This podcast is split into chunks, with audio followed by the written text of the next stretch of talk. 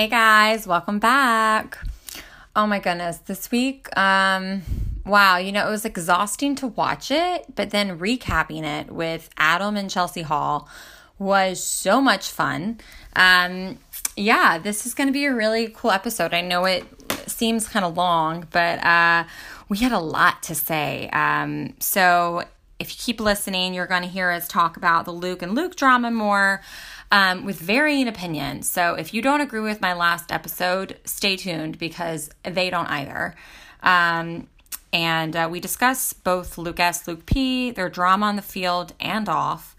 Um, but more specifically, we discussed uh, their character, and I think that was really fascinating, fascinating to delve into. So um, we discussed that, and we figure out a theory on why Luke P hasn't owned up to his behavior. It seems alarming, right? Like last week watching, it made no sense that he was so proud, but Chelsea has a theory. It's pretty legit, so keep listening. And uh, we also just discuss other characters like Grant, uh, the unknown, unemployed guy who's still there. Uh, we discussed Tyler and Mike um, and just a few others. And heck, you never know who could be our next bachelor. It could be Mike. Could it be Pilot Pete? Maybe we'll have to reuse this song again, you know? If you guys forget, this song was from Jake Pavelka's season. Um, but yeah, so throwing it back um, from Jake's season, um, our segment this year, um, not this year, but our segment on the Who Are We Now is on uh, Kiptyn Locke.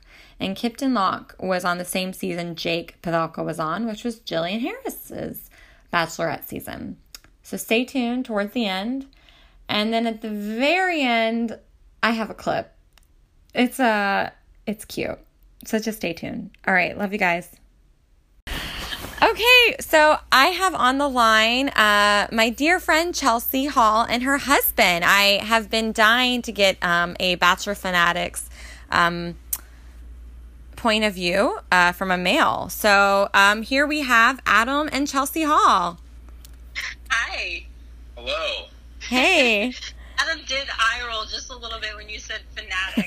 yeah, I, I think you might be misrepresenting me a little bit. I mean, that's fine. You can call me that if you want, but it might be overstretched, a bit of stretch. Basically, I got him to watch The Bachelor by calling it a drinking game. yeah, but it, it was fun.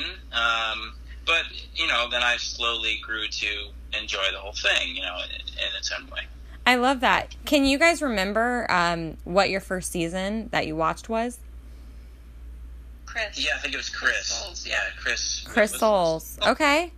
So that was Iowa or whatever.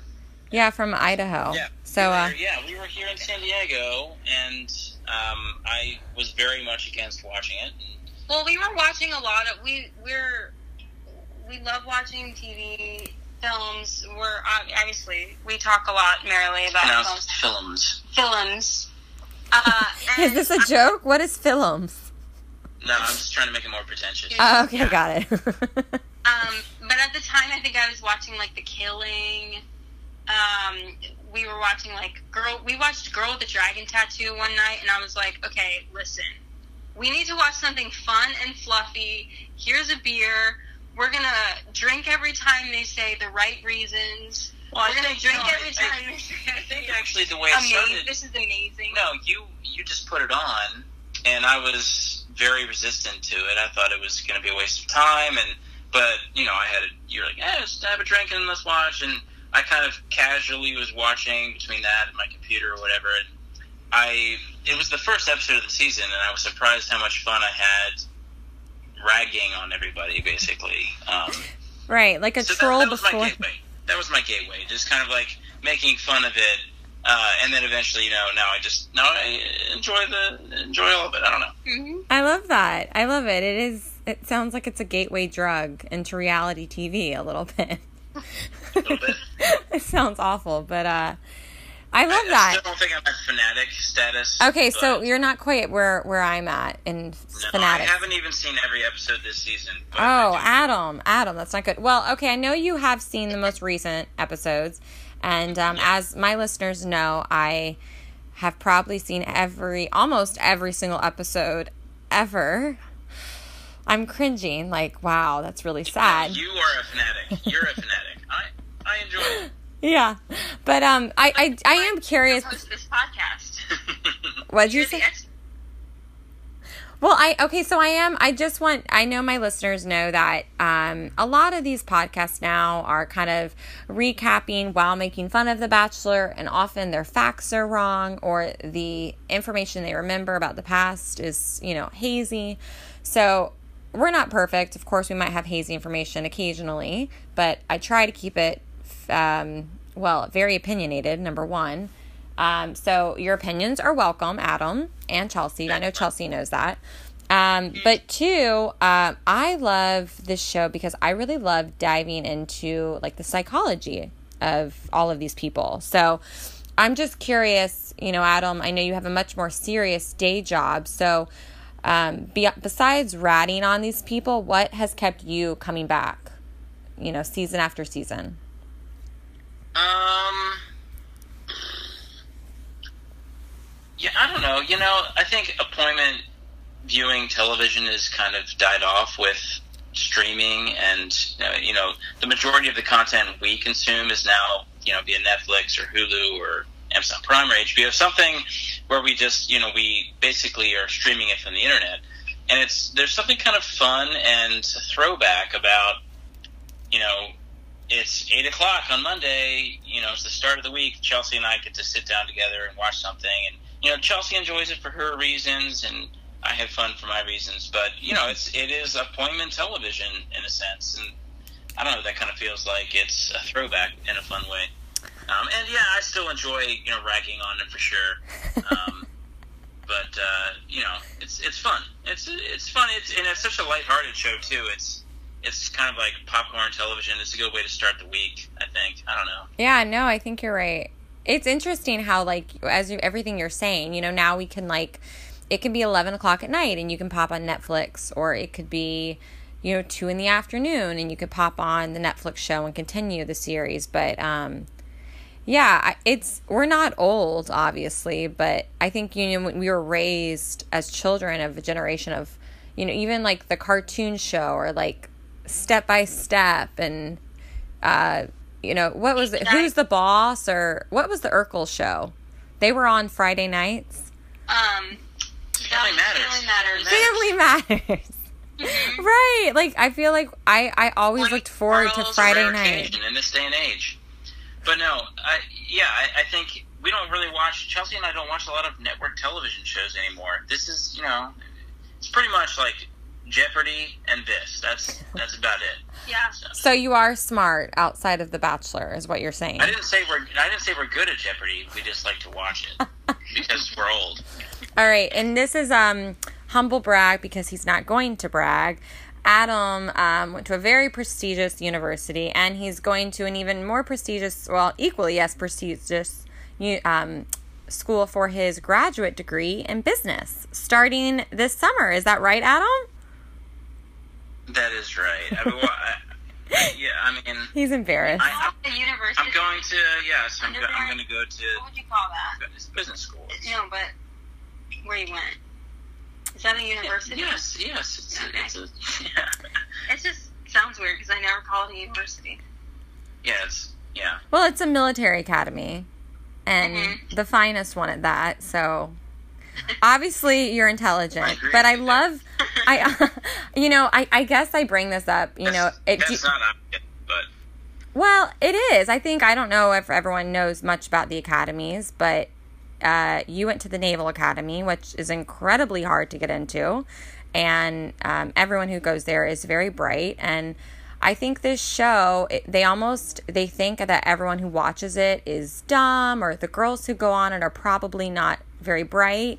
And then, like last season, we had someone like Sienne um, on Arie's season who had gone to Yale. And I remember Yeah. everyone was so shocked, like, wow, like, why would a really smart person do this? And I think they just underestimate that, like, you can be smart and have an interest to try new things and be creative with your life. And um, I don't know. I just like, I feel like just sharing your background, Adam, is kind of breaking the barrier and reminding people that you can still be really intelligent outside of watching the TV show and enjoying it. So, Well, thank thank you for the assumption that I'm intelligent. I, I'm going to jump in here and just say that um, there are so many reasons to watch something and to enjoy something that's outside of outside of your comfort zone. I mean, um, I was listening to a podcast recently about television and where it's going and what's the purpose of it. Network television, something specific like The Bachelor, like Mhm. what what is why does it exist? How do Mhm. we consume it? And um, and there's something to be said for you know even just being open to uh, viewing something even to be critical of it you know just to have it as like a commentary on like oh this is pop culture this Right. is what happening in our country right now let me just sit down and watch it and see what it's all about i mean there's a reason to do that there's i mean i could get even political here and go like Let's not do that. and let's not do that. But it's just it, it, there's something valuable and something to be said for consuming something that you normally wouldn't, um, just to look at it with a critical eye. yes, I love that. I love that. And with that, let let us look with a critical eye at the end of the rose ceremony. I don't know if y'all can notice, I can't talk tonight. Um, but the end of the rose ceremony from episode four, so this was a week and a few days ago now.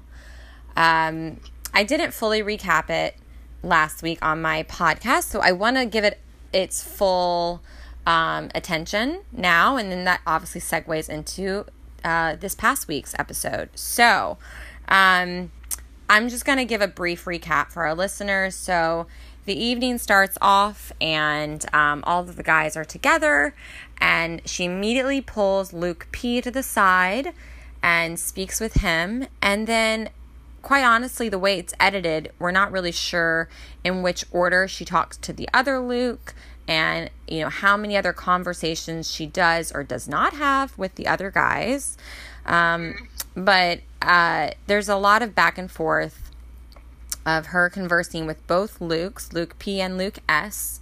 Um, and eventually, all the guys are ratty on Luke P. They kind of get in a fight. They attack Luke P. They all leave the room. Luke P and Luke S are left on the large sectional sofa to stare at each other. Um, I feel like the producers love that. Oh. love putting What large microfiber sectional sofas? yeah, but also putting putting one side on one, like one person on one and another person on the other, and just making them look at each other. I know it, it's Like- infuriating. I don't know how long they're sitting there in reality, but for us, it feels like a really long time. I know. In I know. silence. Totally. Staring at each other. I agree completely. So, um, basically, to sum it up and to get back into it, that's what's happening. That's where we're at right now in the action. Okay, so Chelsea and Adam, whoever wants to go first, what are your thoughts on this scenario and what was happening in the mix of um, Luke? Uh, first, let's account what Luke and Luke's story was, okay, of what happened, what went down uh, earlier that day. Mhm. All right. What are your feelings on the situation that happened on the rugby field? Okay, we just watched this again on, on Hulu.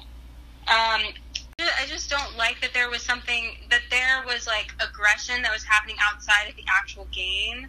Um, I mean, it was a part of the game. it was a part of the game, but I, I for But- me personally, though, I think I I feel very anxious when I sense tension or with people, and I feel like there's any sort of like escalation of violence that could happen. So if I were Hannah, which basically, I mean, I'm not, but she may have a totally different experience and a totally different feeling about you know sports and you know tackle people. And Well, I think she does. I think she enjoys it from what we can see. She totally does. She totally does, and she makes that clear. Um, and they really play that up with the whole like. That's why they had them play rugby on this group date. Like, Right. And then even getting to this week, they go to Scotland and they play another physical game. So exactly. I think it's pretty clear that Hannah's okay with like physical contact sports. She is. She She's is. a brutalist. yep. But I, but I like, for me, I'm like the fact that it happened at all. I would be very, I would be disappointed. I would be upset that it happened at all, and both sides like, it. I don't, I don't like it. Honestly, okay, here's what I think. I think it was a little hard to tell exactly what was going on. You know, the, it's kind of on the edge of the, of the frame of, Mhm. you know, when, are you talking about when, like, the, the, the meathead Luke tackles the weasel Luke? Is that Correct. talking? Luke Okay, P is the yeah. meathead in the scenario. You know, someone actually I listened, someone compared him to Gaston from Beauty and the Beast. Sure. Oh, yes. Yeah, that's fine. Yes. I think that's actually kind of accurate. So, so the Gaston Luke to the Wimpy Yeah, Luke. Okay, so let's call it. Can we call him Simple Luke? Sim, Simple Luke and Weasel Luke? I don't know. Whatever. The point is, it was hard to tell exactly what was going on between them. Mm-hmm. Uh, but I, I think more telling is how, like, how both of them handled the situation. Um, like, yes, I definitely think the meathead Luke. You see, he's Luke P. Yep. Okay, I definitely think Luke P. You know, I don't know. Seems like he's a little immature, maybe. Um, So when you say handle it, let's just pause there. Do you mean handle it while it was happening or immediately after it happened? no, the aftermath. Okay, No, I- so what do you I think, of the aftermath on the field when Luke P went up to him directly and told him sorry, and then Luke S ignored him and didn't want to talk to him? Um, yeah, I'm trying to think of politically correct terms to describe it. I think that uh, I don't think it showed Luke S in a very positive light. I think it, because here's the thing, man. Like if something like that happens to you, and you're playing a rugby game, even if it's a a bad tackle or you know it's a cheap play, whatever cheap hit, Yeah. I think you know, like you're not making yourself look any better by just basically whining about it. He kind of whined about it for like you know I don't know the rest of the episode. Yeah, that's a Didn't good make him look point. very- didn't make him look very good. Made him look kind of weak, I think, um, and also kind of like a whiner, like a whiny baby. I, I think you got to move on and just you know be like whatever. That was the thing that happened. Right. You know, Luke P, Luke P was kind of a jerk. Yeah, so say this happened to like Jed or something. I feel like Jed would have just been like, yeah, that was kind of like an asshole thing to do. Like, whatever, dude. And he just probably would have like Moved on. with Right. night. He's like, he probably would have been like, I'm safe. I'm not injured. Right. You're like, that was not cool necessarily, but like, I don't have time for this. Totally. Well, okay, just before we get ahead, I cuz I am really curious. So it sounds like you guys rewatched the episode. Did you watch to Not as I episode. No, no, no, Just that. We we rewatched. Just- Oh, I love it. I love it. So you uh, you listened to the I, I think I called it like minute 19 and something seconds. it was 29 something. Oh, okay. Oh, I guess I was watching on a different platform. I was watching it from ABC, but um but uh if you're watching it rewatching that clip, w- did you see what I was talking about how Luke S was coming, you know, towards Luke P at this like running start with his head like kind of down like like an ox or something? Like any. Yeah. Okay. One Yeah. thing I will say is like I think it's a little extreme to say that he was like an animal charging. Um, I think you're overselling the aggressiveness of Luke. I don't think Luke S don't has think that much has- aggressiveness in his no. body. Right, but do you think he was running, doing that head start to run up to him and be like, I don't know. "Hey, man, I just didn't want you to do that."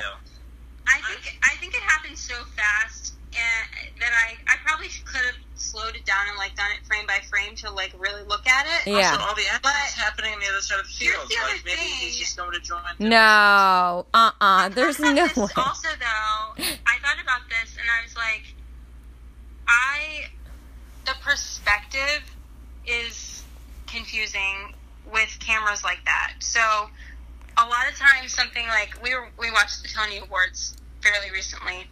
There's like you know you watch it and you think when you're when it's like the end the last uh, award and there's like tons of people on the stage and you'll look and you'll see like my eye will be drawn to like an actor that's on like the side of the stage or whatever. And i think that they're so close to the producer up by the mic talking. And when they show a different camera i'm like oh my gosh they're like 10 feet away from the producer all the way up there. But like i'm just looking at them because they're the actor that i know you know Okay. and so I'm thinking in this perspective, I don't know, I'm, I'm not 100% sure that he was actually charging directly toward Luke. Like he may have just been like, run like running back toward the group and said to the sideline like dude that was like whatever he cursed at him he said but like you know he might have been just been like cursing at him while he was like running past him you know i don't know I know. I okay. So then I Luke like like took him down. He also could have been running directly toward him, but like No, Luke P was not doing anything. for Luke P? well, okay. So I re like the way you said re round. You didn't rewind the frame a billion times. Um, and I, I do think, you know, at the end of the day, we're going to move on from this, but I know that Luke P is going to go down in history for this moment. And I think that's why I just knew from, you know, I want to find the truth. I And disagree with you on that. Can I- Yes. am I allowed to agree? Okay, I don't think he's going down in history for that moment. I think people have already forgotten the rugby tackle because it's a rugby game. Who cares? I think what makes Luke P look bad is not that tackle. I think there he's just kind of dumb and he got a little bit overexcited playing a game. He's young, whatever. He's you know a lot of adrenaline is flowing, and uh, you know I, I think that's you know that, that's just a bunch of testosterone at work. I, that's fine. I think what you go down for, honestly, is more the fact that he then he's like, you know, being really catty, talking to uh, what's her name? What's Hannah, Hannah. Thank you. Sorry. Uh, talking you do watch the season, right? Yeah. I, I told you I haven't seen every episode. I've been away for work. Uh, yeah, so he like when he goes and talks to her, he's just you know kind of like back talking all the other participants, whatever the other. Uh, He really only back talked one, and that was the Luke S. But I hear what you're saying. Uh, You're no, saying I don't think so. I've seen him. I've seen him. You know, kind of gossiping about a lot of the other guys and complaining about the fact that you know they're being mean to him and things like that. I I think you know that and the fact that he is incapable of playing well with others. You know, that's in in you know in this last episode. That's something Hannah said she valued. She wants a guy who's going to be you know basically good with people. Like she wants people to be attracted to him for his personality, not just you know whatever. Anyway, That's I a good that- point. Well, so I'm I'm curious, Adam, as you're saying this, like, you know, you've been in very alpha male situations before, and like, what? How would this play out if? And you've also had to be a team player the last decade of your life, or more than that, right? You're very much a great team player. Yeah, well, this, so this guy, he's a social pariah, and that's a bad sign.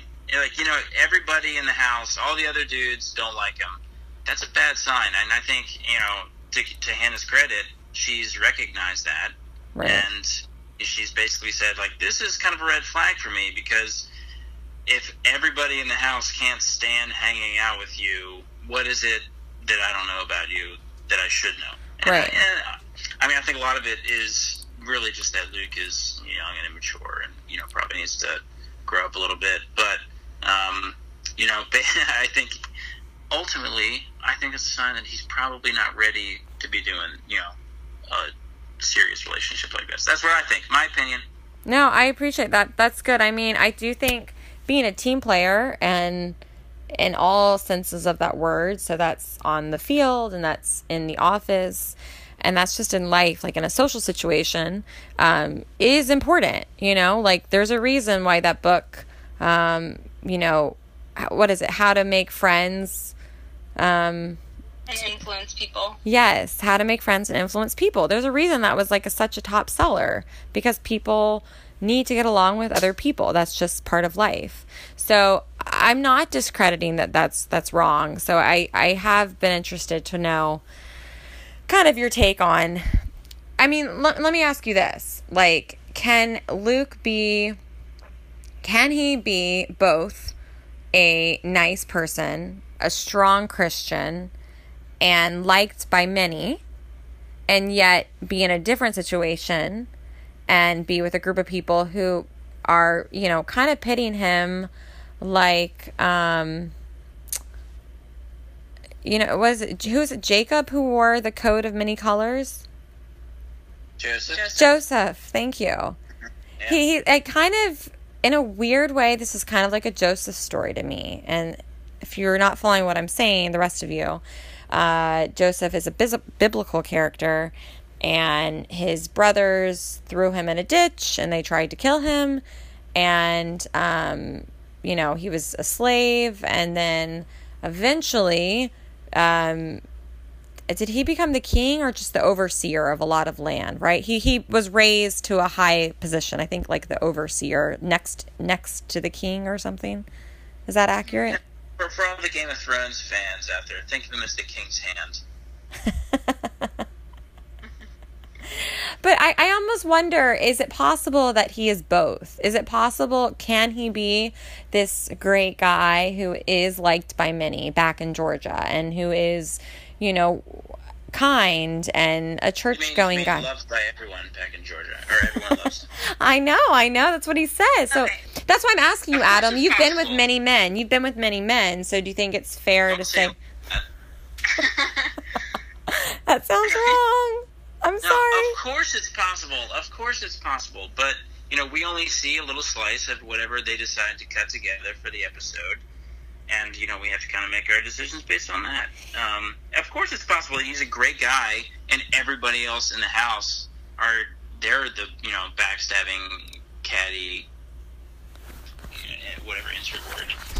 Right. And I think I think that's kind of the question I want people to have in their minds because I think the producers are making this really they're trying to make this really clear that Luke is the bad guy, he's the villain, and that we should watch this with those eyes and that we should be excited for the day that he gets kicked off and we should be excited for the day of Mintel All and you know and do think there is an abundance of evidence that shows that Luke P has also brought a good deal of this on himself. I think, you know, what we did, you know, they didn't fabricate this footage of him, you know, making these really weird toasts and stuff, you know, where he's well that's I don't know. true. That was an odd part. Right, the toast was weird. I'm with you, but um what, what did he say? Hey, I, so I have I have a, a theory, I guess I should say, and a bunch of thoughts. okay, but please. I feel like we should, but I feel like we should talk about like go through the recaps more. Sure. No, but tell me your theory because I'm I gonna we jump can. around too much. No, I I have plenty of other you know mic notes and all the other. But tell me your theory. If this you have a theory on the whole Luke situation, and then we can put this to rest.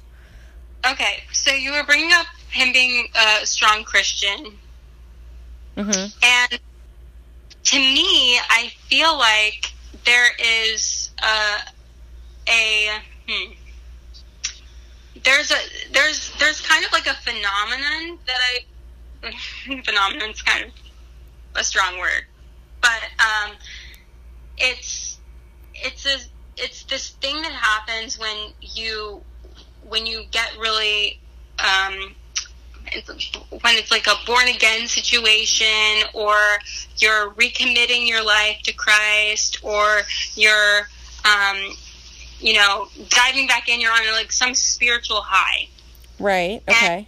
he's talked I, I wish I knew a little bit more about his journey like his life and his backstory because he doesn't talk his journey. He doesn't talk too much about it but I get the sense that he has uh, this feeling that because he uh, is filled with the Spirit, because he believes in Jesus, and he has, you know, made some conscious decisions to turn his life around, um, that he believes he like that he believes like that's all he needs to like change to be like a different person. Like to be uh to be the person he thinks he should be or the person he wants to be or the person he thinks hannah wants him to be. All he has to do is what? I'm kind of confused. So he's a born again christian. He knows he's born again. And all Yes. he has to do is do what I think that he, I think that he believes that, and I, I may be like putting it. This is just a no it's okay yeah tell us But I, bel I think that he believes that because he's filled with the Spirit, because he has Jesus in his life, because he's, you know, whatever, that he is now like, un, like that. That's all that he needed to be like right for know, hannah the- a great right guy for Hannah, and also like a good person. That you know, and, I, and I, and I think that that's kind of the block there. I think that's what's between. She talked about, and that's why I didn't want to jump too far ahead. But in the later episode, she talks about him having some sort of wall up, like he's like a robot or something. Because I think he's not. And I've I've experienced this in churches sometimes. I identify as a Christian. I believe in Jesus Christ, and I think that there's often this feeling of like there's no looking back. Like keep going. Like if you aren't where you need to be believe that god ha- has something you know what i mean? Like like hurry up and get to where you need to be. They there's not sometimes it's not taught well that it's a journey that it's going to be messy that you're going to make mistakes that you're going to you know what i mean i think he's having Right. a hard time owning up to the fact that he's still maybe a mess Yes. Oh, Chelsea, you articulated that perfectly. I think I'm serious. That was really great.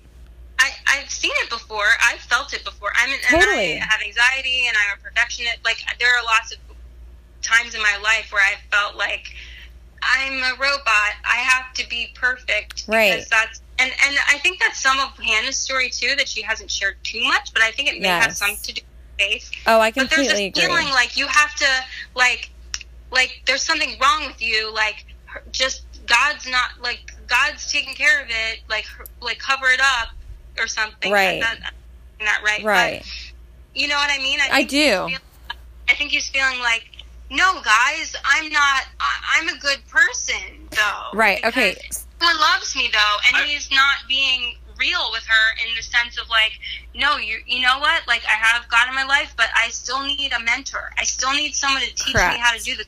Still need I to still open have- to hear, to listen. I will say, I, so I've been hating on Luke tonight pretty hard. Luke P. Uh, I will say, I don't think he is the sociopath that everyone has painted him out to be. I, I think that is unfair. Um, I I merely think he's just kind of he's young, and I think he's a little immature, Mhm. and like Chelsea said, yeah, probably young in his faith and really inexperienced in how he expresses himself. Now that he's you know he, fe- he like he feels like he has this new status in life as a born again Christian, but Yes. I don't think he really I don't think he really knows what that means for him and and what that really means for his life either. Like I I think he's just he's very new to all of it and it you know probably doesn't make him a very fun guy to hang out with. Totally. Um, I love that you but said he's not a sociopath. He's I, I don't I Yeah. I see Right, no he's on that he's side a of the spectrum. I think I don't think Or a he psycho. you know, I think they call him a psycho. a psycho, whatever. I don't think any of that. You know, I think he's just kind of awkward and maybe I don't know. I love thank you for saying that, Adam. I think uh you you have a heart right now. Oh. no, I know you have a heart, but I, I think it's funny. The guy who likes to rat on people is like, he's not a sociopath. No, Well, it's of course he's not. No, no, I know you're No. sweet. I think uh, you know it's it's a little bit of a mob mentality. I think in that house too. You know, like everyone, it's easy to gang up. Yeah, like you were talking about. My workplace environment is very uh, male driven, and it's also like really tight quarters. You know, in isolation. I'm in the military, so when we deploy, yeah, you're with a you know, really tight knit group of people, and you're kind of cut off from the world. So, you know, in a lot of ways, the social dynamics are not completely unlike what it is in the bachelor house, whatever. And yes, uh, without that, without fail, every single deployment, whatever, there is one person who ends up kind of being the social pariah. It always happens. Um, and uh, it, I don't know if it's like out of necessity or what. The social dynamics require it. I don't know, but yeah, Luke P is definitely taking on that role. I mean, you see in every Bachelor season, there's always somebody who takes on the role of the villain or whatever. So right. Um, and it's always a little bit unfair against that person. They're never as bad as they're depicted to be.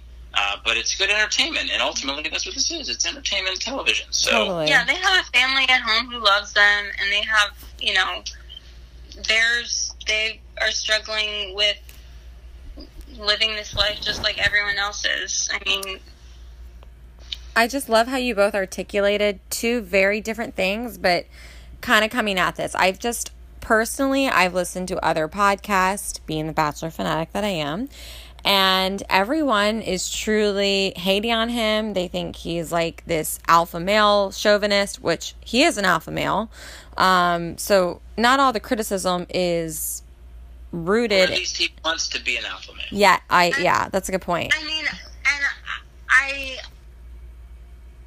I have a hard time with those like very gendered terms because Mm. I, because I do think that Hannah has said a lot of times she wants a manly man, but Yes. also she wants someone who can express their feelings. She went I- up to the producers and literally said, like, "Someone tell him Well- what feelings are." um, so, like, I think that there's something to be said. I think that Luke has a lot to learn about.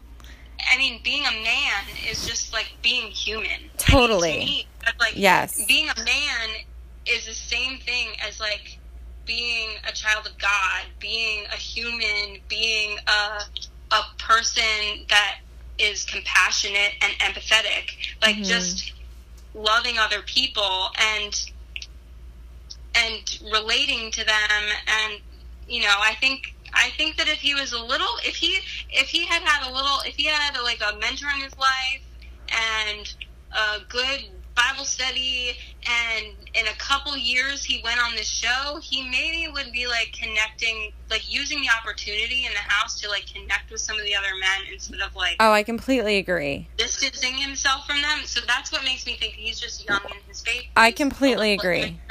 I don't know if he's ready. I don't know if he's Yes. quite what Hannah wants as far as like a husband. I Chelsea, I could not. I I feel like everything you're saying, I and we haven't talked about this, but I completely agree. I think it's again the show's pitting him like not only is he a villain, but he is this. You know, it what pains me the most is people who are like atheist or don't believe in God and um, think all Christians are hypocrites. And I've heard criticisms of him, and people say, well, this is why I don't like Christians. Because they see someone like Luke and they're like, well, yep, they say they're Christian, and look at them, they're horrible. And I think that's just the wrong assumption. And I think a reminder if you're listening to this and you're not Christian, um, being Christian is not being without flaw. Being Christian is just recognizing that you need a doctor and that you're in the hospital and that hospital is the house of Jesus Christ.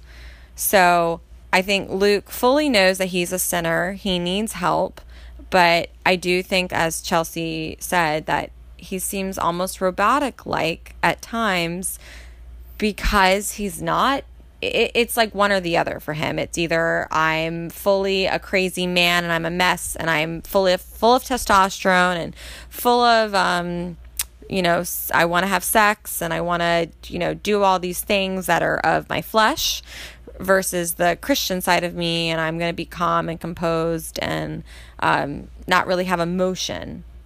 So um, yeah anyway obviously we we see that um, but i just kind of wanted to point that out for our listeners. So anyway moving on from luke because he is just it's exhausting but i think that there's a lot there that it's worth noting. And i also worth noting too i just want to point this out all the other guys are annoyed that it's taking up so much time and i said this in the last podcast I think it's taking up so much time because he has filled obviously um uh, not a hole, but he is taking up space in Hannah's heart.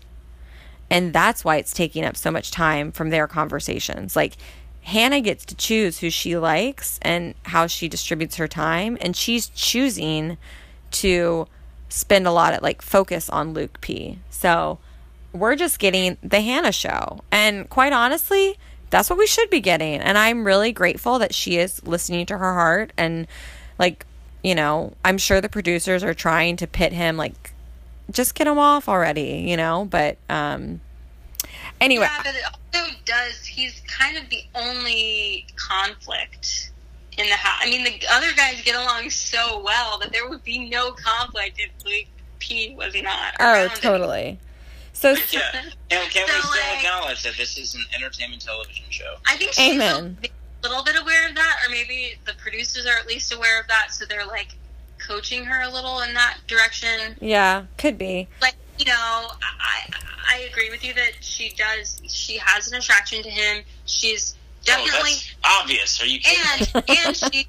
And I think, I think that it that's the only matters thing to her. keeping Luke P there, man. I think it matters to her that he's a Christian too. I mean, Right. Is that a part of is that a part of Hannah's story? Like does Yes. she- Yeah. Yeah, so Hannah is a Christian who was so embarrassed um, to tell Colton that she had had sex. And that was like a huge deal. Like, you know, you usually go to the table and you say, like, Yeah. this one embarrassing fact or this one, like, horrible secret. Her secret was, like, I'm a Christian, I love Jesus, but I've had sex. And she, Okay. you, yeah, Cassie was Well- the same way. well, then, Cassie yeah. said the same thing. then it makes perfect sense to me why she's so reluctant to send Luke P home. Correct. Because you know, for someone who is a believer, um, yeah, that's a pretty central point of your life. It's pretty high in your like paradigm. right. And so when you come across somebody else who you think might have similar interests, uh, or you're attracted to, and you know all these other things, whatever, whatever makes someone an ideal mate, or whatever you know, a partner, uh, whatever you want to call it. Yeah, and and you find out like, oh wow, they also believe in, they have a similar worldview as me. Is like that's yeah, it's hard to turn that down. So if there aren't a lot of other candidates in this season uh, who profess to be, you know, Christians, then I understand why Hannah's reluctant to send him home, even if it seems like this show is not a great place for him to be.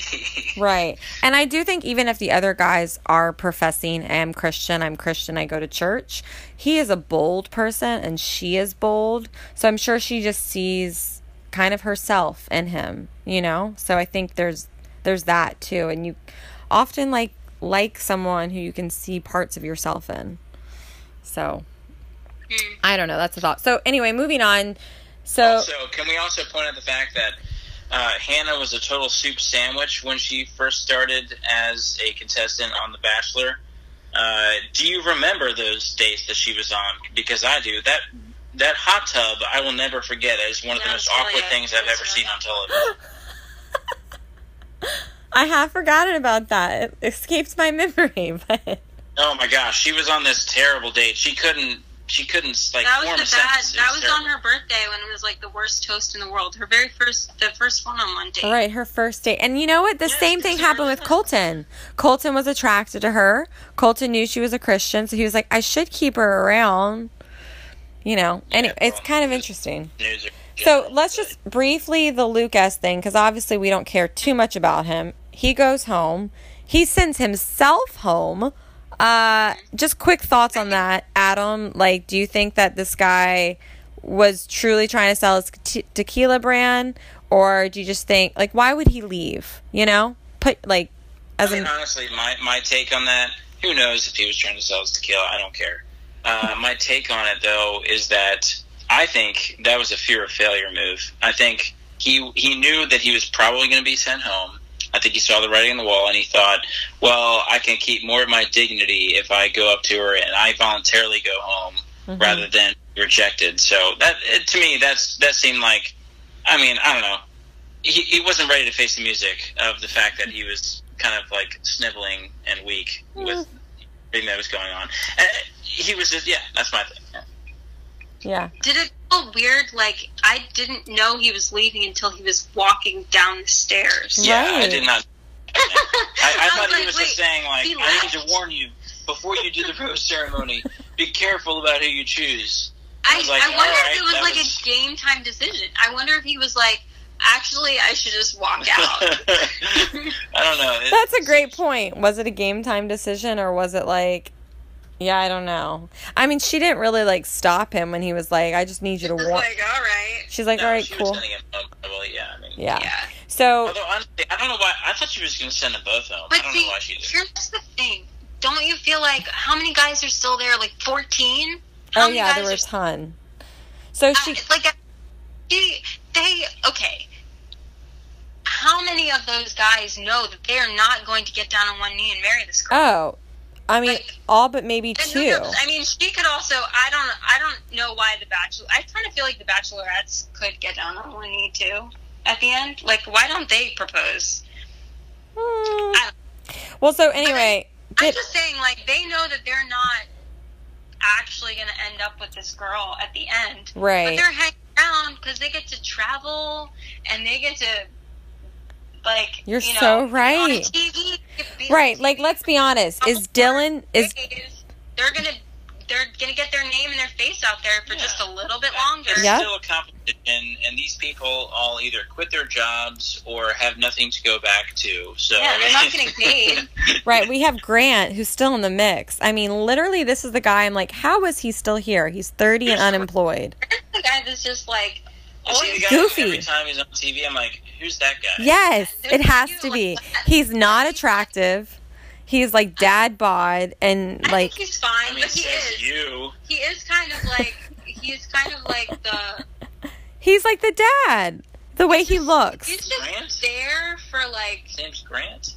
Yes. he's just he's just ha- he's just there for the good times. Yes, What- I'm I'm with you.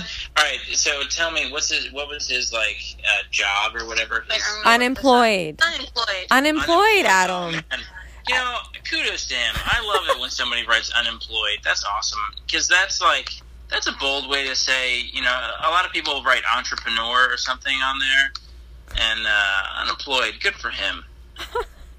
I mean, that's oh, great. that's very Oh, nice of you. Yeah, I mean- he's a San Clemente bro. Yeah, okay. Yeah. Have So- you ever been to San Clemente, California? That's where he's from. I haven't. So tell me, okay, so let's just recap briefly. The roses go to, and we'll get back to Grant.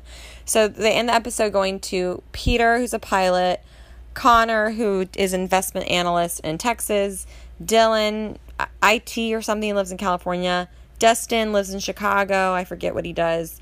Mike, um, yeah, he has a good job. Uh, he was in the Air Force. Kevin, also in the res- military reserves. Devin, no idea what he does. And then Luke P.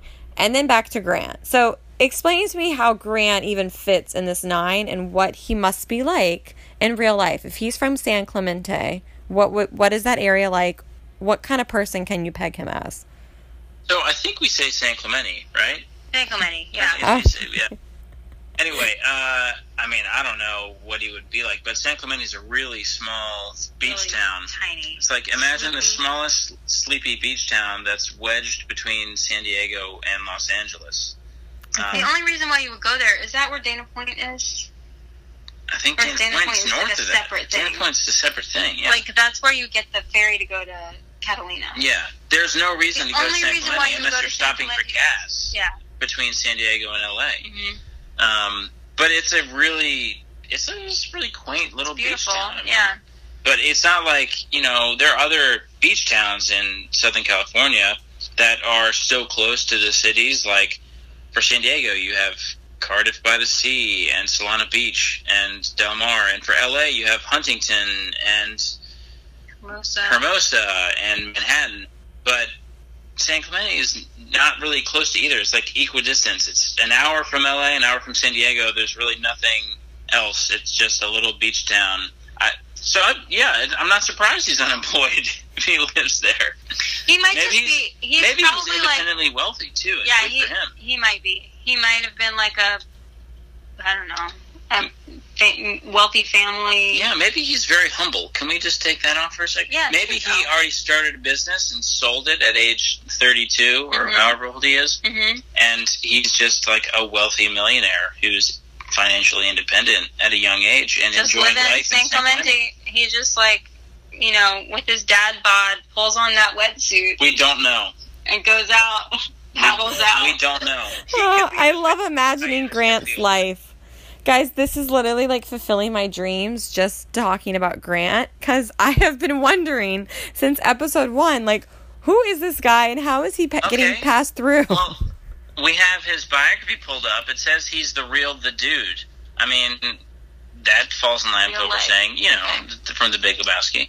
He loves White Russians and has no interest in hearing about your CrossFit workout plan or recent Instagram post. He's already my favorite person on this season just from reading that sentence. Yeah, he- Grant Grant's considers there himself- for the guys that watch the show. He's he considers himself to be too romantic because he enjoys PDA. Great. He loves to impress the ladies with his surprisingly good dance moves. I doubt it. And is hoping his blunt realness stands out to Hannah. Uh, yeah, whatever. I, I think the important thing here is that seems like he might be a real guy who, for some reason, can afford to live in Southern California without a job. So, thumbs up to Grant. Oh, I love it. Oh my god, that that's great. Adam Chelsea, thank you both for that um, grant analysis. We did a Luke analysis, now a grant analysis. Let's get to Scotland though, okay? Because this is a good episode. We can go through this Yeah. kind of fast. Nothing too crazy happens, but um, so they go to Scotland. She has her date with Luke P. She has a group date, and then she has a date with Mike. So it starts off with Mike. Chelsea, I know you're obsessed. So take the Mike floor. for Bachelor. Mike for Bachelor. let me just ask you this. I know I want to hear your thoughts on their date and how he was, but do you think he's right for Hannah, or do you just think he needs to go oh. far enough to the top four so we see his hometown, and then, like you just said, Mike for Bachelor? Like, what are your thoughts on how this all went? Yeah, I kind of feel like uh, they don't have a ton of chemistry.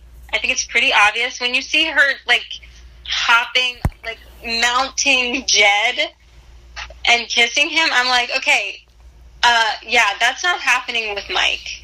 Like the the, the physical chemistry isn't quite there. Um, but I think that he, I think that he's pretty pretty you know laid back.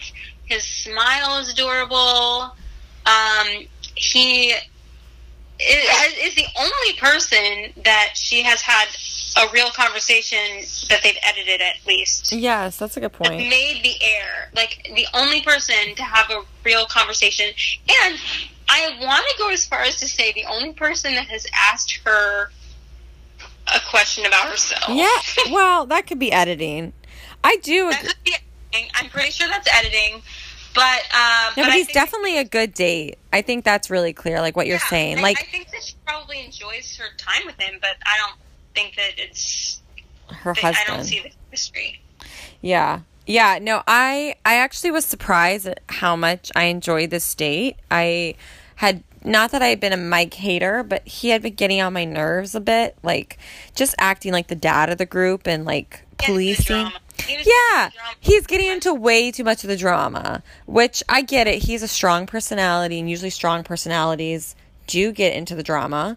But um, he has such a like a positive, warm energy, and I love that about him. He seems like genuinely happy, and also kind of I don't know if you thought this too, genuinely kind of nervous around her, which was really cute.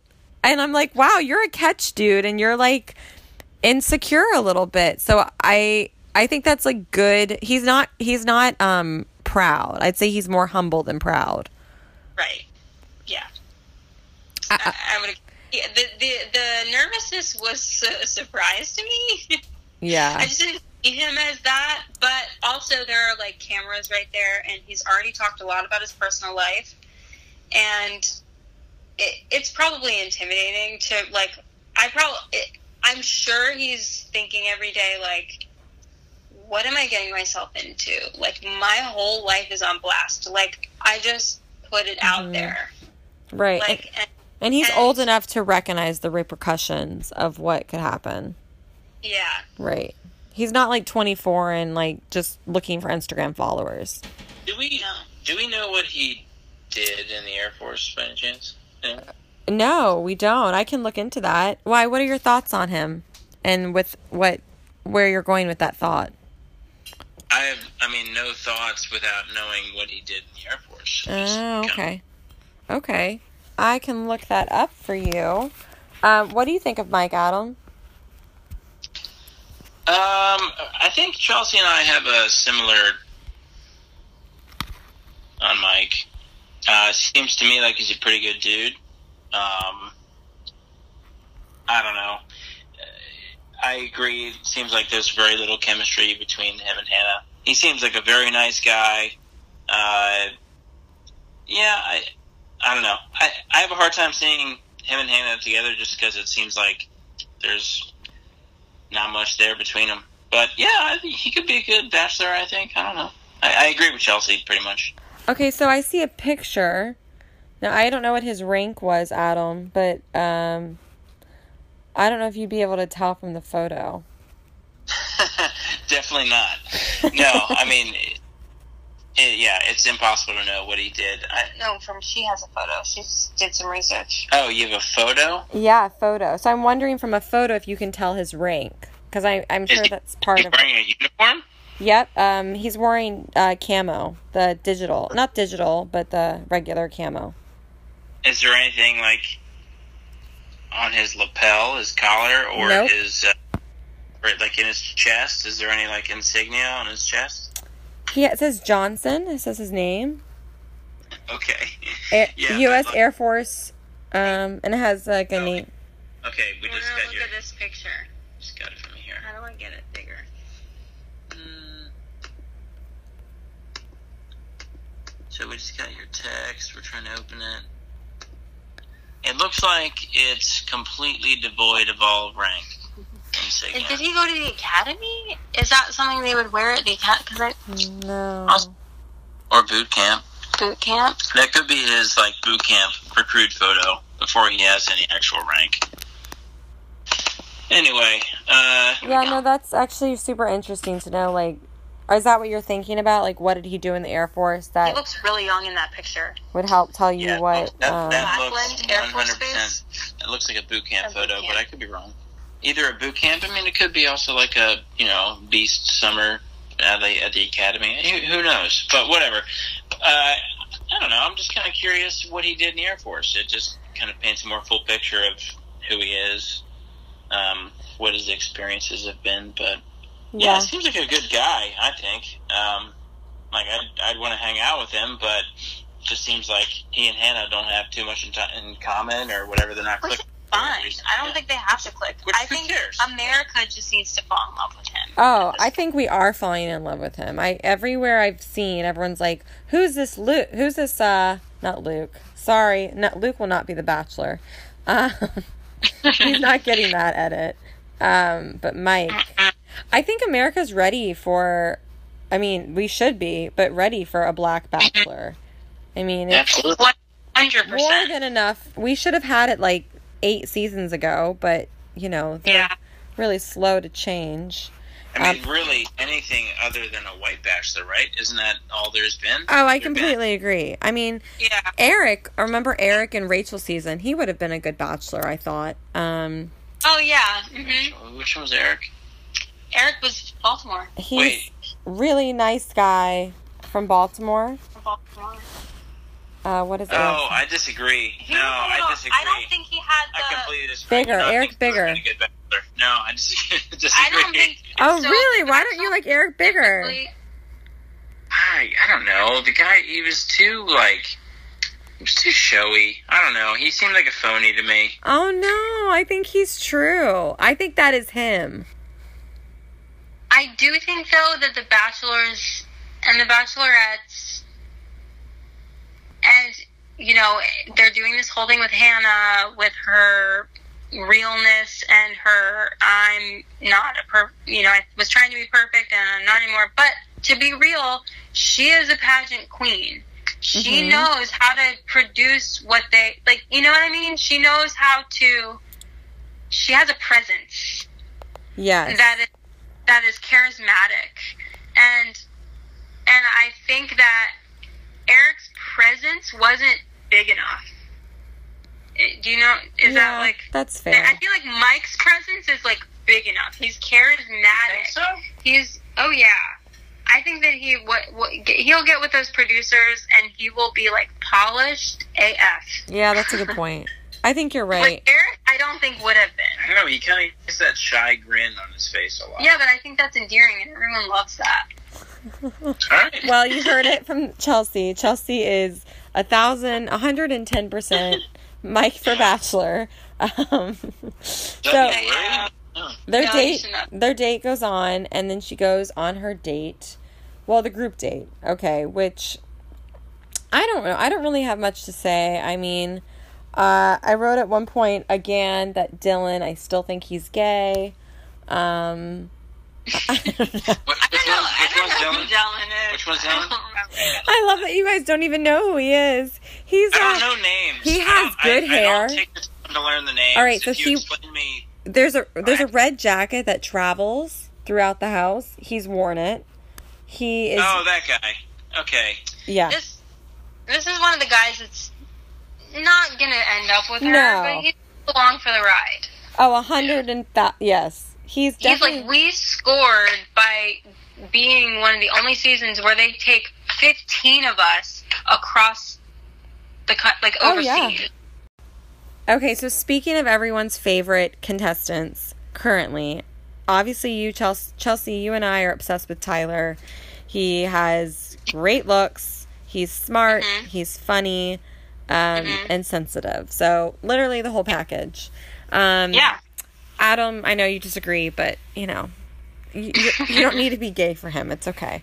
Um, but I was I was giving a shout out to a few of my followers really briefly. Uh, Morgan Spracchio and um, well, I don't actually know her full name, but it's C Money.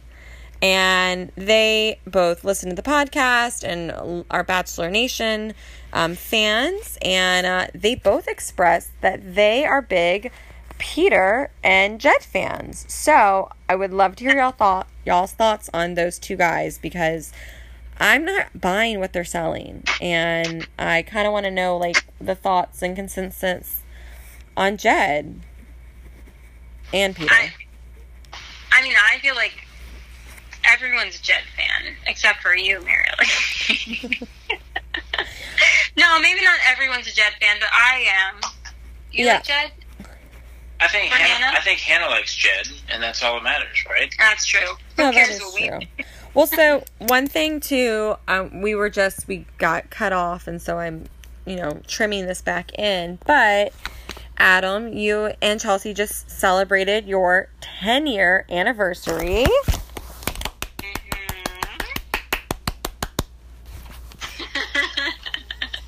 Thank you for clapping. Yes, applaud, applaud. Oh, it's amazing. It's amazing. So, okay, y'all have been married for 10 years. You know, Yeah. there are some basics to being married of like or wanting to get married. You have to be attracted to the person, you have to like the person, get along with them, have similar morals, you know, yada yada yada and everyone's subjective about how they choose their partner. But um you know, do you really think that Jed given that he said his career was really the most important thing to him, do you guys think he's ready to make Hannah the most important thing to him? Uh, so how old is he? 25? 25, yeah. And she's 24? And he's, so. Okay, okay, So here's young. what I, think. I think. know. coming from my perspective, so I did started dating Adam in college, and I was full on like I am getting this bachelor of fine arts degree.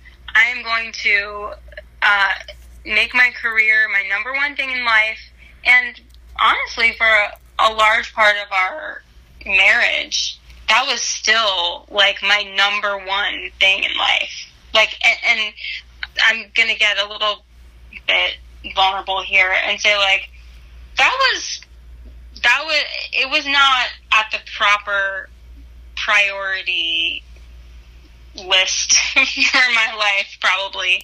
But um but i even though that was like my my number one thing in life uh i met adam and i was like oh well no actually i want to marry you.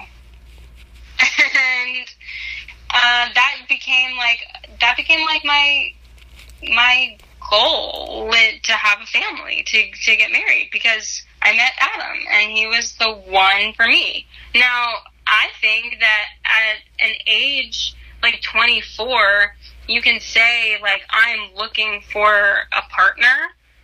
But I feel like most people are just living their lives, and if they meet the person that they want to marry, then they'll do that. Like, I, I feel like, you know, you get into your like 27, 28, 29, 30 years, and then you might be really prioritizing marriage over, I don't know, I'm just speaking in kind of a sweeping generalization. But I don't think that even, even if you do find the one that you're going to marry, you could still have your career be a number one priority. I mean, men have that all the time. Women can have that too, where, you know, like, sometimes their life view is to have their career be the priority of their life and their family life is kind of you know on the side. I don't know if that's right well actually even as you say this i mean you say that your your career was priority but do you feel like once you got you know once you committed to that was your career truly you know your priority as far as I mean, this is not even about you being personal and this is your story only, but do you think that someone who says, I, let me put it this way. When you said your career was your priority and Adam, it was for you as mm-hmm. well. Did you guys, once you found each other, would you still have said, yes, the career is the priority? Or if someone had asked, would you have said, Chelsea's the priority or Adam's the priority? Like, you know, I, I kind of wonder, I guess, what I'm getting at is is Jed going to kind of keep his career number one and it's nice to have a girlfriend and be in the limelight? Or is he truly ready to go um, having a wife is a priority and having my career still awesome and a priority, but the wife is number one? I just, his verbiage has never been such that it sounds like his finding a wife for him is number one. Well, I can't, you know, I can't speak to what his motivations are because only he knows what those really are. But I will say that, you know, I think it's, I don't think it is a disqualifier that he has career aspirations and that he has, you know, pretty lofty ambitions, you know, in a very competitive industry.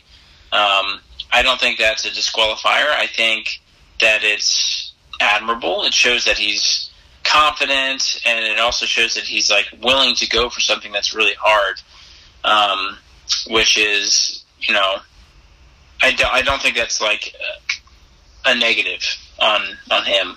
Also, if he's a tra- if she's a traditional person, if she has such a traditional like southern you know and he she was is looking for her husband to be the breadwinner i mean honestly it would probably be better that he like really wants to make his career work. Okay, first of all, I would never look for a singer songwriter to be the breadwinner. uh, that, but who knows? Maybe he is making I, I some. I thought you were money. going. I thought you were going somewhere completely different with that, and that if she's like a traditionalist who, you know, has kind of always lived within, I don't know, whatever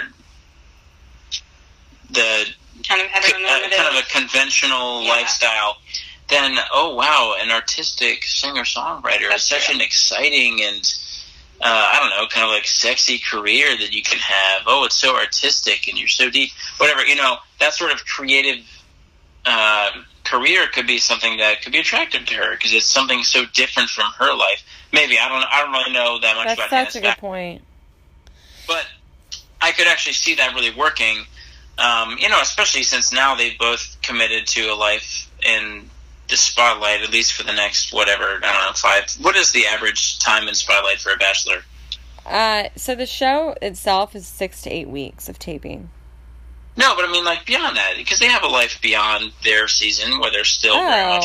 oh, it really Right? depends. I mean, in the last few years, I mean, they're still in the limelight. They're all they'll always somewhat be in the limelight, but at least Yeah. you know at least a year. I guess it's somewhat of a choice too, because it seems like some of them kind of stay in the spotlight, or they keep on trying to take on roles in, in media where they stay in the spotlight, and others kind of disappear into the shadows and try to live a normal life. Right. But um, anyway, um, So you're saying he, he's good, is what you're saying? You think he's a good fit for Hannah, and you guys are a fan of Jed, it seems. I can't say that he is a good fit. I can say that he definitely is not a good fit based on the fact that he has career aspirations as a music performer. Like I, I, I think just because he, you know, wants to be a performer, which does require an audience, and this is a show that involves a much bigger audience than he's ever had before. I, I don't think that automatically disqualifies him as an eligible bachelor. Um, I just think that yeah, yeah, sure, it gives her reason to be cautious, but But every single one of these guys is, I mean, and if we're talking about, we were talking about social media followings and stuff like that. I mean, that's a very real part of this whole thing. And that was taken into consideration when they were like, okay, I'm not going to get paid for the next six weeks, or I have to leave job, or whatever. Like, they have to balance the risk and the reward. You know, mostly the reward is like, mm, maybe I have a one in thirty chance of, and if I'm not her type, then who knows? Like maybe it's less than that. like, like actual statistic wise, like of actually getting married and connecting with this girl. And the other part of it is like, the other potential reward is like, oh, I could gain half a million followers on Instagram and that can really help my business or my career or my personal life or make me look really hot and eligible to other ladies when I leave this or whatever their motivations are. You know what I mean? Yeah. Yeah, social media is a huge part. Well, we could talk about that for a long time, I'm sure. Yeah. I feel like that's going to be the whole season to some degree. Um so back to the episode just to kind of wrap up everything that happened. We've talked about Mike, who we love, Mike for Bachelor. Um, and now we've talked about these other guys. Well, actually, you didn't tell me what you think of Peter. Real quick. Thoughts on Peter and the makeout on the pool table and all of the above. His smooth sayings. oh yeah, I don't know. I, I don't think they're a good fit. Wow. that is I think- strong. I think they have chemistry. yeah, Wow. I think he's a little boring. I don't know. I think he's a little boring. Wait, why do Yeah. you think he, they don't they're not a good fit? That's so interesting. I mean, yeah, I just think, uh, yeah, I think it's kind of boring. I don't know. I think she wants someone a little more exciting. But he, the, the exciting part of him is that he Makes is out a with pilot. Claims that he can just like put her on a plane and fly her anywhere. But really, he can only do that if he's going to charter a plane or owns one. Yeah, I mean, here, here's you know, he, I know I, I keep going back to Jed.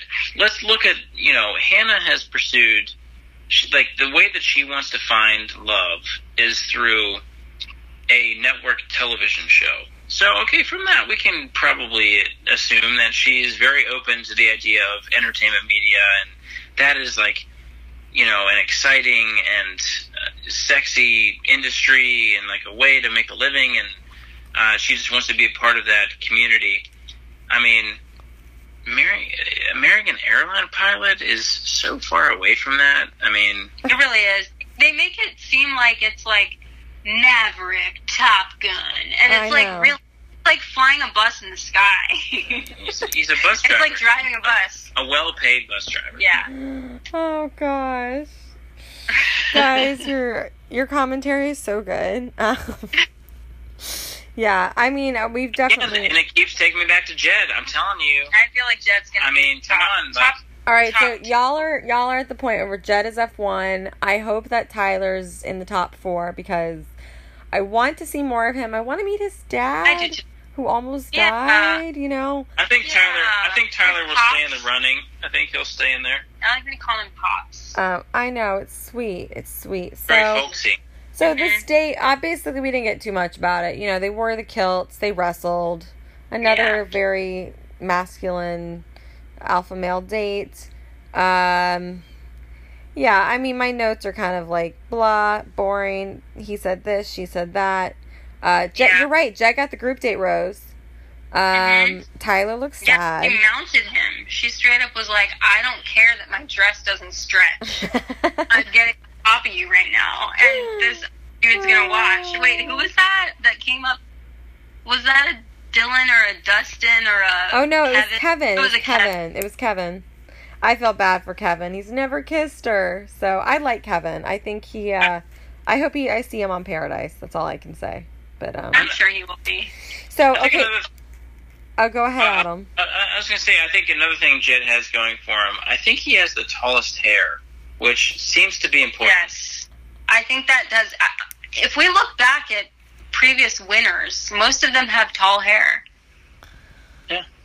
Wow. There's something there. There's something right? Uh, there. You could there there could be a study done to predict probability of winning. Well, I think Ben Higgins doesn't have tall hair. Sean Lowe didn't. No, have he didn't win. No, I'm I'm not talking about that. I'm talking Oh. about the, girl- the guy Winnie that was the guy. picked. Okay, let's think about Shawn Booth. Definitely a tall hair. Um, Yep. hmm Garrett, Jordan. kind of normal. Jordan had big hair. Yep. Um, tall hair. Tall. It's not about big hair. It's about tall hair. Yeah, Bryan Abasolo definitely had tall hair. Yeah. Um, wow, Yeah. guys. There's there's there's a, a strong correlation there. oh my gosh. Well, I, I truly, this is the first moment I've ever thought of Jed as the F1. Um, I think I can't get past the fact that he's just like a singer songwriter trying to use the show as a platform. That I like can't buy it, but you never know. So, um, I mean, Cassie Oh, I'm not saying they're going to get married and live happily ever after. Oh, okay, just yeah. I was gonna say Think, I, don't think, Hannah's that's probably going to pick him. Yeah. Yeah, it's just like the Colton Cassie thing. Like I, I kept thinking like Cassie's not really right for Colton. Then I realized no, that's what Colton needs in his life is like a really young person who's it's just kind of fun and free and uh, that's Mhm. what he wants. So, you know, it's right for them. Where, you know, engagement and marriage is so far away for them. Um Yeah. anyway, um, okay, so now we go to the Luke date. Finally, she takes Luke on a one on one, which I think was much deserved, much needed at this timing with all this drama. Um, were you guys sad to see? I know you're not huge Luke P fans, but were you sad at all, like that they were shunning him in the room when he was like right before he left for his date? What did you think of that? I mean, I did feel bad for him. Um, I also just feel a little bit like it, it's just like a he's just kind of socially awkward. It seems like he hmm. talks about himself a lot. He like asks weird questions, like that one time where Connor went on the date and he asked what was she wearing. But And I, was like, totally get that. Oh gosh, why? It No. felt really weird. Yes. It felt weird well, so me. I don't think that's weird at all. Maybe I've just been around a lot of alpha males, but like this is how guys talk. Alpha males. yes, No, I'm so I don't- serious. I don't think that's true. I don't think that's true. well, I can think of guys are visual creatures, and so they want to know what a woman looks like, and so it's kind of like, okay, what was she wearing? Like they want to like. Yeah, I don't think that for me that is not like something that I think. That's not something that I would want. Well, I'm not saying we have to want it. I've If never another guy like it. dating. No, no, I'm not saying It's a weird something- situation anyway, so it's hard to put myself there. But Well, so I guess I'm taking myself out of it. You know, I'm not sexualizing it being a female. I'm saying like I understand where men are coming from and asking that question cuz they're they're just they're sexual. They're thinking about sex and women. So, yeah, I don't know. I get it. I guess that's true. I, for me, it just feels like immaturity. Oh, for sure. But I guess I've known a fair share of immature men, so Haven't we all? My fiance never asked me that though. So positive. He never was like, "What are you wearing tonight?" Like when we were apart. So that's a good thing. No, I mean I would be okay with No. him asking me that question. I ask. Chelsea that all the time. I didn't. That's not, there's nothing wrong. I there's nothing a- wrong with that. No, I would. I think it was. I think You're it a was married man now, Adam. You can do that. He was asking the matter. other guy. Yeah, no, it's not that it's like. but I don't think Chelsea's saying that it's perverted or No, something. no. It's just weird. Like, don't I- be a weirdo. I just thought it was weird for him to do that in a social environment. but to ask another guy, To ask like, another like, guy what was she just wearing? on a and date that's with weird. her. And also, you know, there are cameras right there. Yeah, Just don't be a weirdo. You know. Yeah. Like I, I feel like he's just socially doesn't. He's he's not picking up on social cues. And this is another example of where I feel like if he was like like like more mature in his faith also and also just more mature in and more confident in himself and and understood how to pick up on other people's like like like again I keep coming back to Jed. I think also his picture is like right in the center of my computer right now. But I feel like he's been really awkward he's been in really awkward situations and he knows how to spin them and just like break the ice, break it down, point out the fact that it's weird and move on. And like I think Luke does not know how to do that. Like that was it was mostly awkward because the other guys were like shunning him, yes, but also he was not giving them anything like he wasn't like yeah, dude, guys, this is weird. We're all dating the same girl. Like, I'm about to go on a date and it's strange. I know. I hope you guys have a good time. I'm going to try to too. Whatever. Who was the guy who, you know, went to go interrupt or whatever, but she was making out? Jed. Okay, that was Jed. Yeah. Okay, yeah. He won big points for me in that moment Yes. because he was quick on his feet and he thought of something. Yeah, he thought of that He- icebreaker. he- he's like a social being. I don't think Luke is a social being. That is Which- so fair. And I actually Which is think weird that Well, he. I think says Hannah relates everyone to loves- that. I did not like that way he described himself. there. No, I hear you. I actually think part of the reason why Hannah is drawn to him though is because Hannah is similar to him. So I heard an interview that she did and she said like her perfect Saturday. So I, let's just imagine that Sunday she goes to church and then who knows what else she does. But she said her perfect Saturday would be like waking up and I think she said doing like a short workout, like a 45 minute workout, nothing like too intense. Um and getting it over with and then um laying out cuz she was like cuz you know I like to lay out. You know. Yeah. um I don't know. So laying out It's very southern. That's a very like. It is. um, it is. It girl. was really. I was like, also, you don't have a job if you have the time to like just lay out and where are you going to do that? I don't know. Um, Yeah. but so laying out and getting some sun and maybe reading a book while she laid out, and Mhm. then going inside and Netflixing and chill the rest of the day by herself. yeah. Introvert. Yes. So I'm too. totally. So hearing I all don't of think that. that. I, but I think I still. Ha, I think I'm have a certain emotional intelligence, though, where I understand. I hate to use that word. I agree, and I think she does Respect. too. I think she has emotional she does, intelligence. Oh, I don't think Luke does. I'm glad we're using the term emotional intelligence. I know this is a what's her name Taylor thing. Taylor She brought Nolan loves it. Yeah. But I but I think there's something to be said for that. And I think that honestly I think that was the whole disconnect with Hannah. I think some of it had to do with the fact that he is having a hard time admitting that he's still a work in progress. Right. Like he he's a Christian. In his faith still need to with his yeah, his faith. But also I think she had a little bit of a block there being like, How are you not picking up on my cues here? Like you see I'm upset standing on the side like no, I don't want to just have a good day and go look at the castle. I want to stand on the hill and be angry. You know what I mean? Right. She's like Well, I do like- think I think she wants someone who like Tyler who picked up on how she Yes. was feeling yes. and gave her everything that she needed where he was like i don't know what's happening right now well, I think what she's so confused she she- yes, I think that was like cringeworthy to watch them on the mountain in Scotland. Yeah. But like I do think she's not also picking up on that men and women are different and that we communicate differently and that men don't often think about how they're feeling. And so I think that the producers should have maybe I, i'm glad they forced her to ask the questions and they weren't just going to do it for her but uh, I, I think she's being a little unforgiving and realizing that luke is not just sitting there with his feelings and thinking well this makes me feel this and now i'm going to express it and this makes me feel this and now i'm going to express it like he might be feeling things, but I, it, just even his answers made perfect sense to me. He compartmentalized, like, yep, the, what the guys are doing, some of it is a bold faced lie. They're making up stuff. But you know what? I'm putting that to the side and I'm here for you and I'm just trying to focus on our connection and like moving forward with you. So he has compartmentalized the drama with all these guys and then his time with Hannah.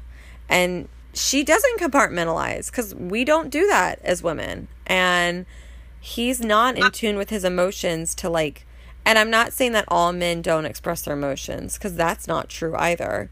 But I do think that men um, often struggle more, and it, depending on the person, of course, but it is clear watching him that he is not used to um, stopping and saying, well, I'm feeling this way. And when this happens, I feel this.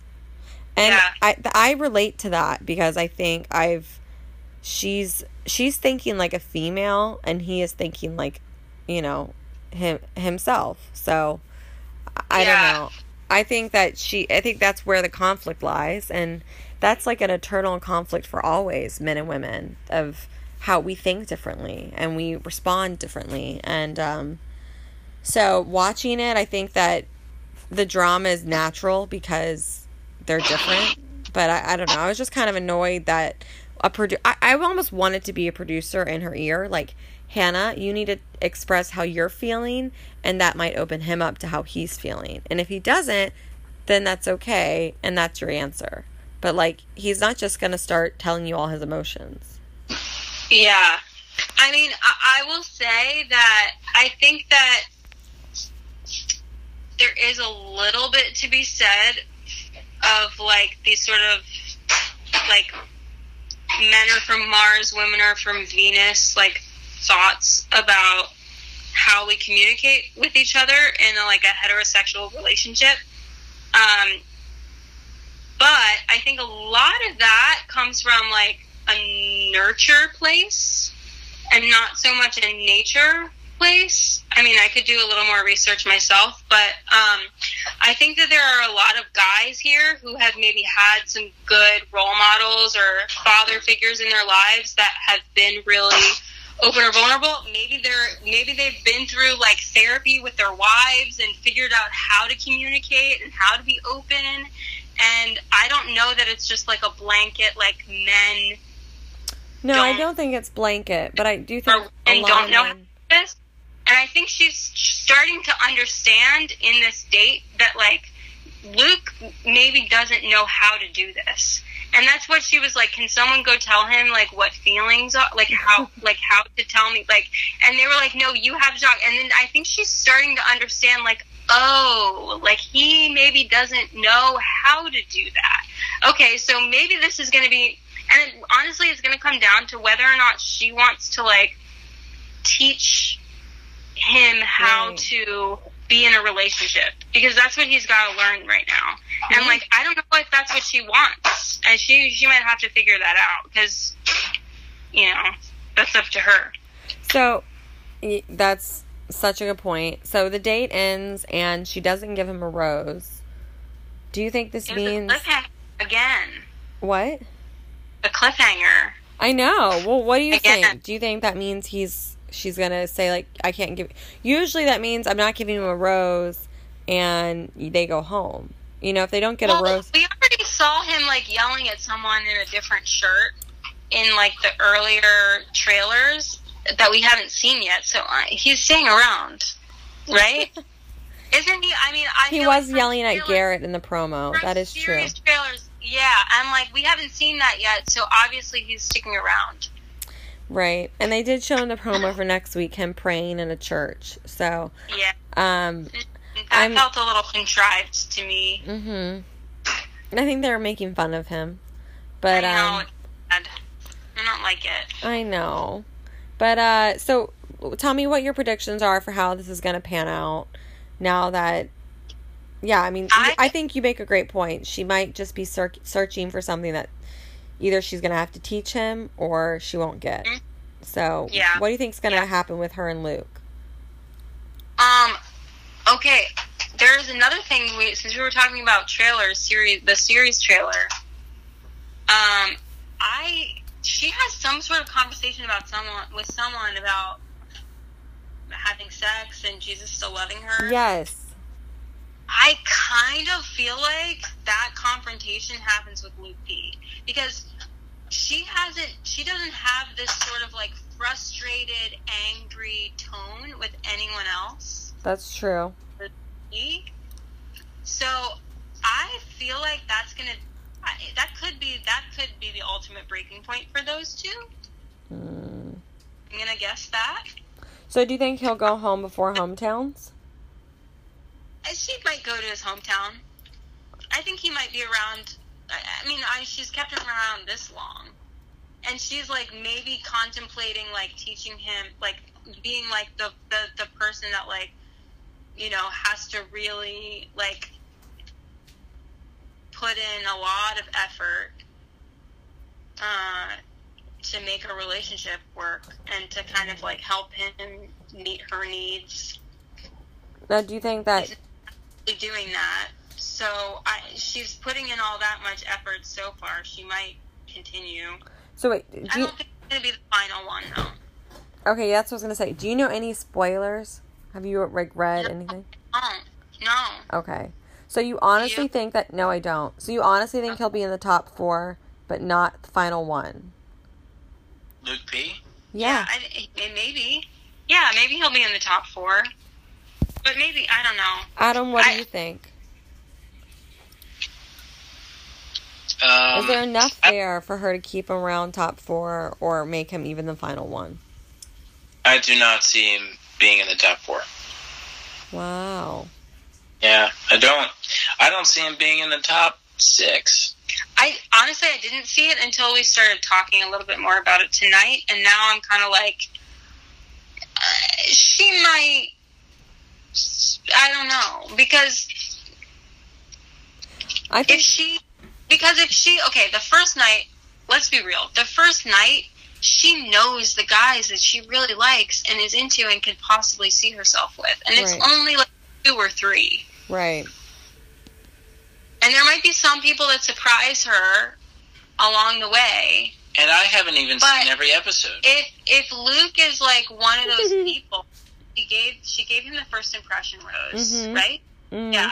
So she may just be like, this was my gut, so I'm going to keep pushing through, even Right. though this is weird and difficult. And I thought he was going to be, I thought, I thought, she probably thought that their relationship, their rapport, their, their like, back and forth, like, was going to be easier. Yeah, I think you're right. I think it. So the roses, she has nine left. I think Kevin, Devin, and Grant are obviously not going to the top four.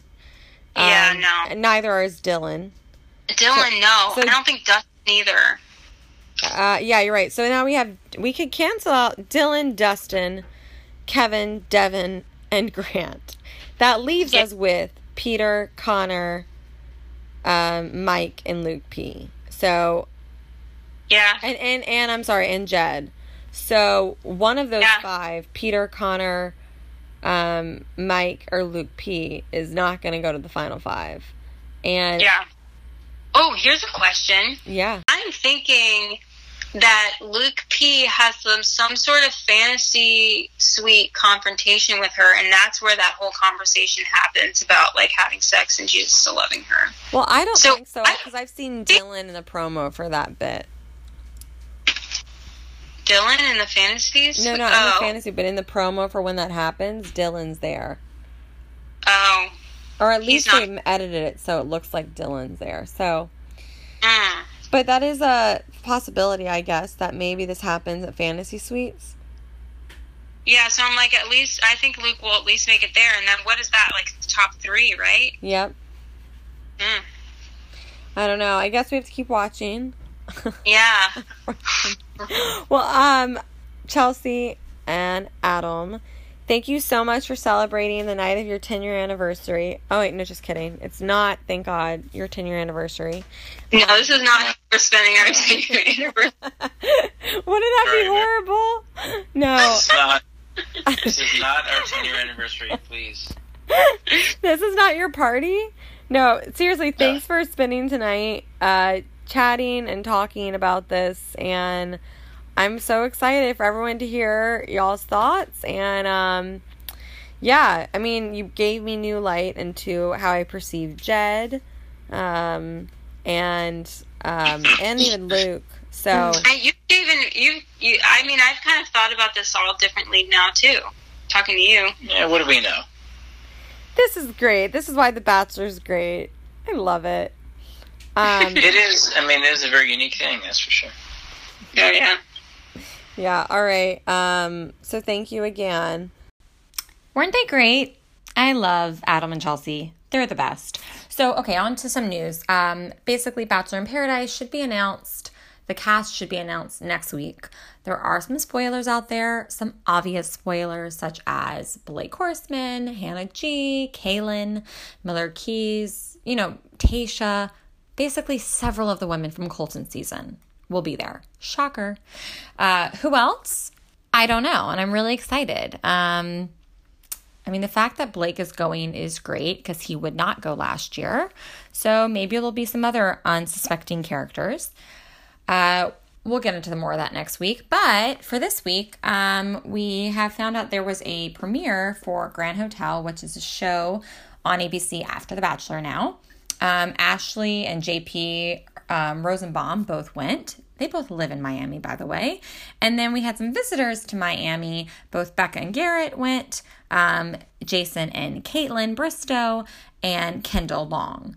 Um, Joe, her boyfriend, was not there, unfortunately, but I imagine that's because he's on the Dancing with the Stars tour. So, anyway, stalk all of their social media accounts. Uh, that happened around I, I want to say it was either Monday or Tuesday night that they had that premiere party. Uh, they all looked great. So, um, you know, I really don't have too much to share about what's going on in Bachelor Nation. So I'm going to get right to the Where Are They Now segment. And we're going to talk about Kiptyn Locke. So, Kiptyn Locke. Kiptyn Locke was the hunk of Jillian Harris this season. And I mean the hunk. So, Jillian Harris was the Bachelorette 10 years ago. It feels like forever. Um, I mean, I'm a different person than I was 10 years ago. Are you? I'm sure you are. I'm sure if you're listening, you were either in like middle or high school, maybe college when you saw uh, Jillian season. But um, if you were older than that, please DM me. I really want to know the demographic of my listeners. It'd be really fun. So, uh, anyway, Kiptyn Locke, hunky hunky guy. He was Jillian Harris's final two and uh, kind of a bit surprising. I never really saw their connection as super deep. You could just tell she was sexually attracted to him. How could she not? Um, but she ultimately knew and she was going to pick Ed. So Ed was her winner. She chose him. They got engaged and they lived together for quite a while, little a, about a year uh, before breaking up. But that being said, Kiptyn is who we want to talk about. So um, you know, Kiptyn got off The Bachelor, and then uh, that following summer went on the very first, before there was Paradise, there was The Bachelor Pad. And The Bachelor Pad was a game show uh, where they, it was kind of interesting. It was like um, guys versus girls, but then they needed to pair up. And so you noted that you needed to have a romantic connection with someone often in order to pair up, or if not romantic, then you would strategically try to pair up with someone. Um, and you basically had a bunch of competitions. So it was kind of like a, a game show. It was really fun, more like uh, Bachelor Winter Games than Bachelor in Paradise. um, kind of like a real world or road, more of like a road rules type show than the real world, even though they were living in the house. So, all that to say, um, it took place at the Bachelor Mansion, and Kiptyn went on the show, and he was the runner up again on that, uh, and this time with Tenley. So, um, at this point, Tenley had been. So let's go back a little bit. Jillian Harris was the bachelorette. Okay. Kiptyn was her F2. Jake Pavelka was her F7, her seventh runner up, and he became the bachelor. Then Jake, um, being the bachelor, chose Vienna, and Tenley was his F2. So then the bachelor pad happened, and Tenley F2 and Kiptyn F2 got together it makes sense, right? Two really attractive people, they like each other. Um, I remember it was kind of, I remember thinking uh, Tenley was slightly desperate. I mean, at the time, she was in her mid 20s. It appeared that she liked him more than he liked her, but it turned out well for her. They ended up in a two and a half year relationship, um, which is pretty substantial. Uh, they both lived in California and in Encinitas or Enchinadas. I can't pronounce that. So someone correct me. How you how do you say that? Encinitas? E I N I C I T A S, I think is how you spell it. Um, so anyway, they eventually lived together. Well, then they broke up for a few months and they got back together. So they um, were together for about, like I said, two and a half years the first go around, from around 2010 to um, March of 2013. They split up and they got back together um, in 2014. So who knows if that was New Year's or before Val. It was by Valentine's Day they were together in 2014. Then they were back together. Now, honestly, at this point in time, which was only like five years ago, there were not that many success stories. Okay, you got to rack your brain. A lot of y'all, if you've only been watching the last four or five years religiously, um, we've seen so many couples come out of Bachelor in Paradise. We've seen, obviously, you know about, um, well, the most recent Bachelor success stories, but you know, you probably know about Sean Lowe and Catherine.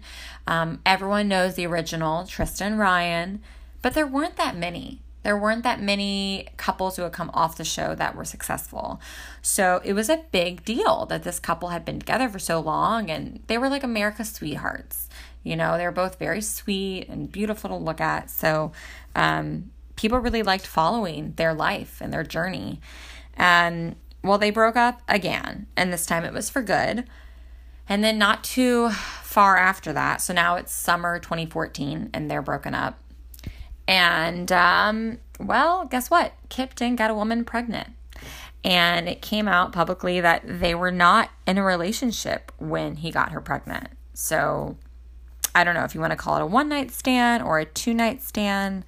Um, but very early on in the relationship, he got a beautiful woman pregnant. And um, they had the baby. So here we are now. Kiptyn Locke is um, in his 30s. Um, if you want to follow him, I'm going to tell you his his name while you're looking at this. It's K I P T Y N, just Kiptyn, and you'll find him. Kiptyn Locke is his last name. Um, he has a three year old son now.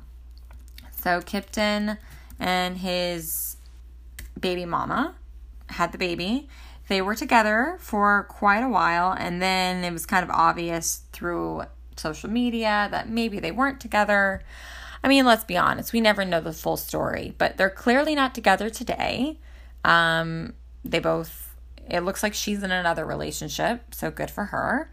Um, but Kiptyn is a single dad, as he quotes. So, uh, quoting from his post back in uh, December, so what, seven months ago? He said this Health and family. With those two things, we have it all. Being a single dad, things could really have turned out differently, but I'm so lucky. Not only do I have the easiest, positive natured little guy, but I also have my parents who are close by, and basically like another set of parents, and Colton's mom. Oh, yeah, his name is Colton. His name is Kiptyn. They named the son Colton. Very similar spelling. All right, back to the post. Um, Colton's mom and I get along incredibly well, doing our best co parenting. Okay, and then he goes into blah, blah, blah. Cheers to a year. So, yeah, he is openly a single dad. Um, I bet she's a single woman. I, I, a single mom. I mean, I don't know what their parenting situation is like, but uh, he's very active still. Lives in California. You know, I don't have the guy's address, so I don't know exactly where he lives, but somewhere in Southern California. Um, he's kind of all over the map, but likely Encinitas or whatever that town is called. Um, and uh, Kiptyn is a single dad. Anyway, that's the update on Kiptyn. If you feel like stalking him later, go find him. Okay, so one of our many updates is from the current contestant, Jed Wyatt, who's obviously a fan favorite. Um, I went to his page and he posted this kind of funny and actually kind of beautiful video um, singing about none other than the salmon jacket. So here it is. I want to give you a listen.